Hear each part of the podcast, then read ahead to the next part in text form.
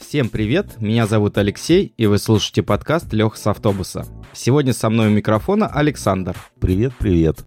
Наступило лето, и многие из нас устремляются к воде купаться и загорать. В этом выпуске мы вам расскажем, как правильно загорать и почему наша кожа темнеет.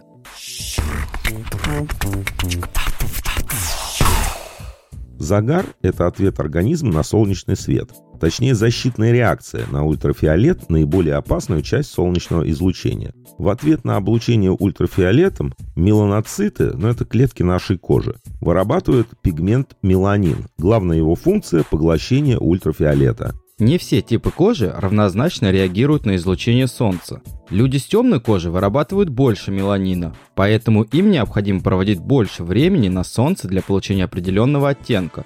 У людей с белой кожей, ну, у нас и европейцев, наоборот, меланина вырабатывается меньше, поэтому они должны осторожно относиться к солнечным лучам и защищать кожный покров. Ну, не знаю, как насчет европейцев. Есть европейцы, у которых совсем белая кожа, есть у которых она немножко смуглая, например, как у меня. Кстати, я действительно со смуглой кожей практически не сгораю на солнце, это большой плюс. Степень загара напрямую зависит от времени суток и места нахождения человека. В зоне экватора солнце светит ярче, чем в северных широтах, поэтому загар там приобретает более насыщенный оттенок. В течение дня солнечные лучи меняют свою интенсивность, и наилучшее время для приобретения загара считается утро или вечер, когда свет мягче и теплая погода не так сильно нагревает кожу. Хотя я люблю загорать днем. Ну, днем это, наверное, не загар. Это жарится, как курочка-гриль.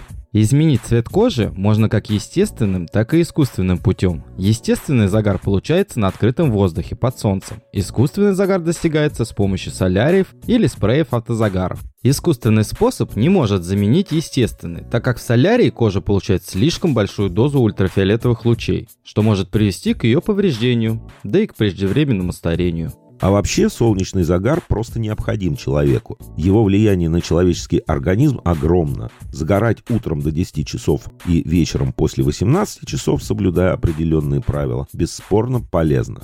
Под воздействием солнечных лучей возрастает активность гормонов и ферментов, улучшающих обмен веществ. Укрепляется иммунная система, повышается сопротивляемость организма инфекционным и вирусным заболеваниям. Во время загара образуется достаточное количество витамина D, который предупреждает развитие рахита у детей, а у взрослых способствует нормализации фосфатно-кальциевого обмена, укрепляет мышцы, придает прочность костной ткани.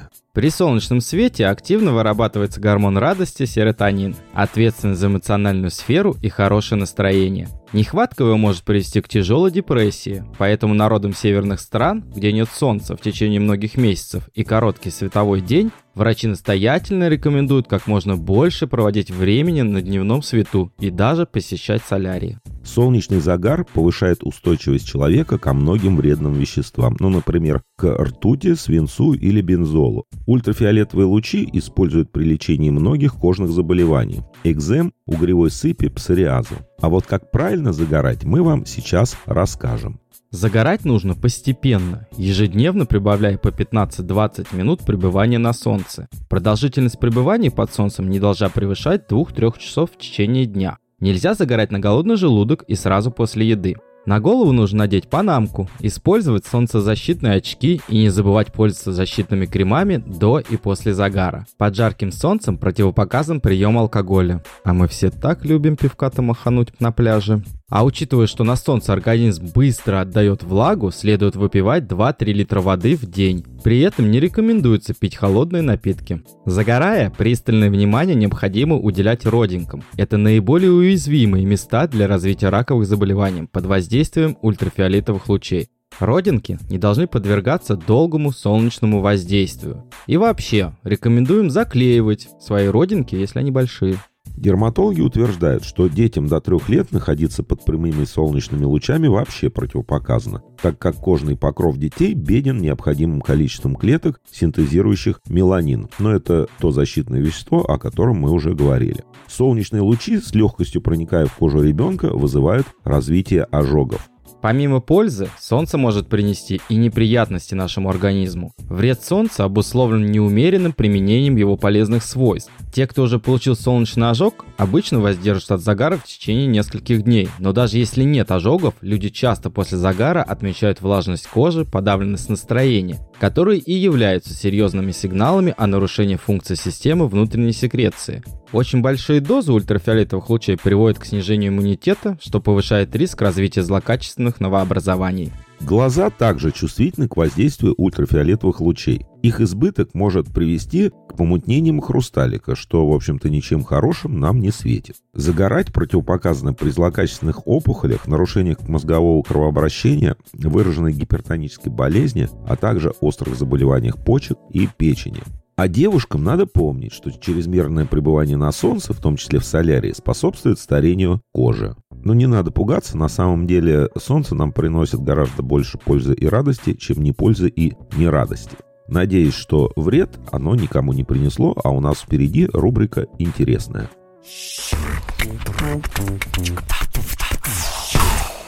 Когда-то загар считался признаком рабочего класса, тогда как настоящие леди ходили с безупречно белоснежной кожей. Но в начале 1920-х годов Коко Шанель, возвращаясь в Париж из долгой поездки по югу Франции, случайно обгорела во время прогулки на яхте. Скулы с бронзовым оттенком моментально стали фаворитом макияжа для дам в светском обществе. Так закончилась мода на белоснежную кожу. Кардинально улучшить цвет кожи и продлить загар могут два овоща – помидоры и морковка. В их составе вы найдете каротиноиды – желтые, красные и оранжевые пигменты растительного происхождения которые хорошо усваиваются кожей и помогают сохранить необходимый уровень меланина в ней. Проще говоря, если вы хотите посильнее загореть, прежде чем принимать солнечные ванны, поешьте помидорчиков и морковочки. Ну или намажьтесь ими на худой конец. Аббревиатура SPF и вообще сама система измерений появилась в 1974 году. Ее представил Франц Грейтер. Скоро она стала мировым стандартом оценки солнцезащитного крема. Кстати, первый крем появился в 1946 году и имел показатель SPF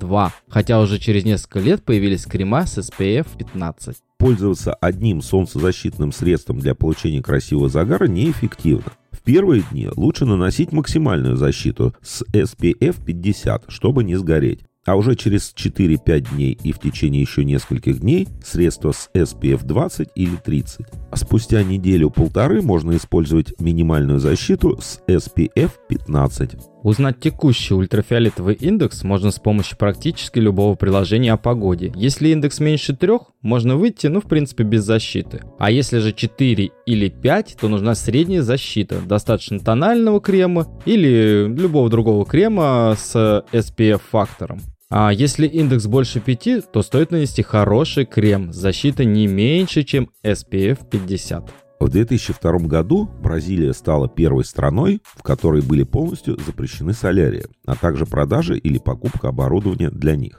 Австралия, страна с одним из самых высоких в мире показателей заболевания раком кожи, стала второй. Австрия, Бельгия, Финляндия, Франция, Германия, Исландия, Италия, Норвегия, Португалия, Испания и Великобритания запретили ходить в солярий лицам младше 18 лет. Оказывается, люди могут подсесть на загар, то есть испытывать зависимость. Известно это как тенорексия. Человек испытывает психологическую или физическую зависимость от принятия солнечных ванн или использования соляриев. К счастью, это встречается достаточно редко. Во время загорания в организме человека вырабатывается витамин D, Однако самый лучший и безопасный способ получить этот витамин с помощью диеты. Это рыба, молоко, яйца, злаки и так далее, а не ультрафиолетовые лучи.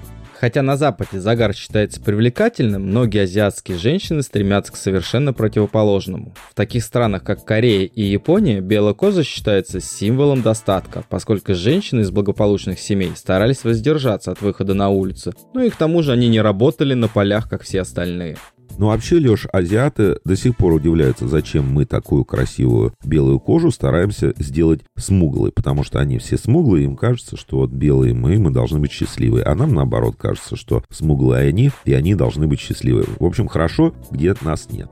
Ну уж если с вами произошла такая неприятность, как вы сгорели на солнышке, не отчаивайтесь. Можно пользоваться народными средствами, например, помазаться кефиром или сметаной. Можно купить какое-то лекарство в аптеке типа пантенола, мало. Ну или воспользоваться советом тех же азиатов, о которых мы недавно говорили. Как ни странно, они рекомендуют, если вы сгорели на солнце, принимать теплый душ. То есть э, теплый он должен быть до той степени, насколько вы можете терпеть. Вот как ни парадоксально это звучит, но это работает. Но вообще мы вам всем желаем теплого лета, солнечной погоды и чтобы у вас было прекрасное у всех настроение. На этом всем пока, до новых встреч.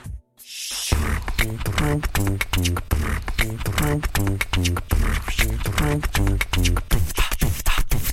you.